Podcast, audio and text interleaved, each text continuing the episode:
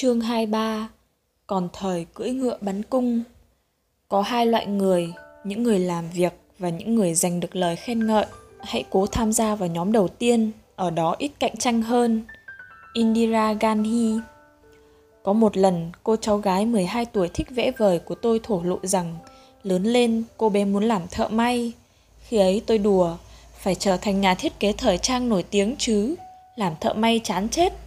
Nhưng cô bé cương quyết con không muốn là nhà thiết kế nổi tiếng, con muốn là thợ may. Chị họ tôi ngắn ngẩm lắc đầu. Giờ thì nói gì cũng được, chứ mai mốt lớn mà đòi làm thợ may là không được đâu nghe con. Nhưng tôi nhìn đôi mắt trong veo kiên định của cháu và giật mình. Cơ sở nào để người ta xếp loại nghề nghiệp này là tầm thường, còn nghề nghiệp kia là vinh quang, vì số tiền kiếm được, vì trình độ học thức mà nó đòi hỏi phải có, hay vì danh tiếng khi còn trẻ, chúng ta thường gắn ước mơ của mình với hai chữ nổi tiếng. Có lẽ byron đã nói đúng. Danh tiếng là cơn khát của tuổi trẻ, muôn đời. Nhưng có khi nào cơn khát đó dẫn chúng ta lạc đường không? Tôi ra về và nghĩ đến ước mơ thợ may của cháu tôi. Mơ ước làm thợ may không ngăn cản ta học hỏi để may những bộ quần áo chuẩn mực như các nhãn hàng thời trang hạng nhất. Nếu bạn muốn hai thứ, thợ may và danh tiếng, hãy trở thành một thợ may xuất sắc rồi danh tiếng sẽ đến sau đó. Nhưng ước mơ của cháu tôi chỉ là thợ may thôi. Mơ ước làm thợ may không có nghĩa là chỉ mở một tiệm may nhỏ xíu, nằm bên khu chợ nhỏ xíu, ở một thị trấn nhỏ xíu nào đó. Nhưng nếu đó là tất cả những gì cô bé muốn, cắt và may những bộ áo đẹp cho người khác thì có gì sai? Nếu đó là những gì bạn muốn, chứ không phải là những gì chán ngắt mà bạn buộc phải làm. Tôi có một người bạn, từng là một học sinh giỏi tốt nghiệp đại học loại xuất sắc, rồi học thạc sĩ ở nước ngoài. Và bây giờ anh trở về mảnh đất của cha anh ở một vùng quê hẻo lánh để trồng những cây ăn trái, suốt ngày sắn quần với sới gốc và tưới cây. Có người nói với tôi rằng như vậy thật là phung phí bao nhiêu năm ăn học. Nhưng bạn tôi, chính bạn, biết rằng những năm tháng ấy không hề phung phí và trở lại là một người nông dân không hề là một bước lùi. Những trái cây anh trồng là loại quả sạch, tốt cho sức khỏe và chất lượng hảo hạng. Mỗi người đều phải leo lên những bậc thang đời mình. Có người mơ ước xa đến đỉnh cao nhất, có người mơ ước gần một hai bậc rồi sau đó một hai bậc tiếp theo. Có người cứ lặng lẽ tiến bước theo mục tiêu của mình, gạt bỏ mọi thị phi. Có người đi chu du một vòng thiên hạ, nếm đủ đắng cay rồi mới chịu trở về với mơ ước ban đầu.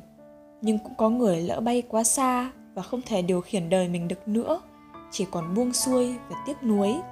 Tôi nhận ra rằng thực ra ước mơ chẳng đưa ta đến đâu cả. Chỉ có cách thức mà bạn thực hiện ước mơ mới đưa bạn đến nơi bạn muốn. Có lẽ chúng ta cần một cái nhìn khác, rằng chẳng có ước mơ nào là tầm thường và chúng ta học không phải để thoát khỏi nghề rẻ rúng này, để được làm nghề danh giá kia, mà học để có thể làm được điều mình yêu thích một cách tốt nhất và từ đó mang về cho bản thân thu nhập cao nhất có thể một cách xứng đáng và tự hào. Mỗi một người đều có vai trò trong cuộc đời này và đều đáng được ghi nhận. Đó là lý do để chúng ta không thèm khát vị thế cao sang này mà rẻ rúng công việc bình thường khác. Cha mẹ ta, phần đông đều làm những công việc rất bình thường và đó là một thực tế mà chúng ta cần nhìn thấy để trân trọng, không phải để mặc cảm, để bình thản tiến bước, không phải để tự ti nếu tất cả đều là doanh nhân thành đạt thì ai sẽ quét rác trên những đường phố? Nếu tất cả là bác sĩ nổi tiếng trên thế giới, thì ai sẽ là người tưới nước những luống rau? Nếu tất cả là kỹ sư phần mềm, thì ai sẽ gắn những con chip vào máy tính?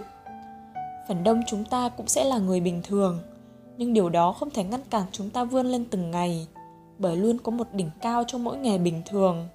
Nghề báo khiến tôi gặp gỡ nhiều người nổi tiếng, và tôi nhận ra rằng danh tiếng giống như tháp Bayern người ta phải đi một vòng mới nhìn thấy hết các mặt của nó. Danh tiếng với một số người là mục tiêu duy nhất của cuộc đời, nhưng với vài người khác, nó giống như một tai nạn xảy ra ngoài ý muốn và chẳng mang đến điều gì tốt đẹp. Đôi khi người ta xem danh tiếng là phần thưởng đáng giá cho công việc, nhưng cũng có người cho rằng danh tiếng chỉ là món hàng khuyến mại, không mấy hữu dụng khi họ được làm điều họ thích. Và bởi thế, khi rũ bỏ danh tiếng hào quang, quyền lực để trở về với cuộc sống tầm thường, họ chẳng tiếc nuối chi.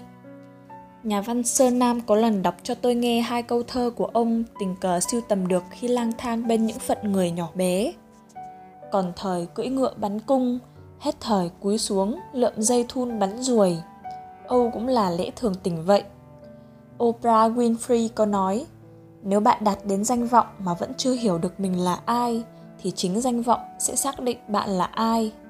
Như vậy, danh vọng là thứ chỉ nên có khi ta hiểu mình và điều khiển được nó. Điều khiển được nó nghĩa là cầm lên được đặt xuống cũng được.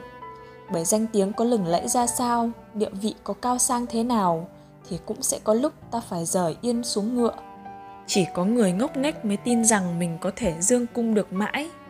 Hosokawa Morihiro từng là thủ tướng Nhật Bản cách đây vài nhiệm kỳ, nhưng đến năm 60 tuổi, ông rời chính trường và về sống ở một thung lũng thuộc tỉnh Kanagawa, Tại đó, ông trồng rau và học làm gốm. Hosokawa nói, một trong những điều ông thích ở nghề gốm là nó khiến ông chỉ tập trung vào cái mình đang thực hiện. Và một khi tôi đã quyết chuyện gì thì tôi theo đuổi nó tới cùng. Ông học làm gốm cơ bản và chỉ làm những tách trà nhỏ theo kiểu xưa, nhưng ông rất chuyên tâm và cuối cùng đã tổ chức triển lãm những tác phẩm của mình như một nghệ sĩ thực thụ. Nghệ nhân gốm Morihiro đã khiến tôi nhận ra rằng xã hội này tốt đẹp hơn không phải bởi tất cả đều trở nên danh tiếng và giàu có, mà bởi mỗi người chúng ta, dù nổi tiếng hay vô danh, đều làm công việc của mình một cách chuyên tâm và tự hào hosokawa đã là một chính trị gia tận tâm khi ở trên đỉnh cao danh vọng, và khi là một thợ gốm học việc, ông vẫn tận tâm như vậy rốt cuộc thì đó mới chính là điều đáng để chúng ta theo đuổi, được chuyên tâm với công việc mà mình yêu thích. Đó là bí quyết của thành công và đó cũng là bí quyết của hạnh phúc, phải vậy không?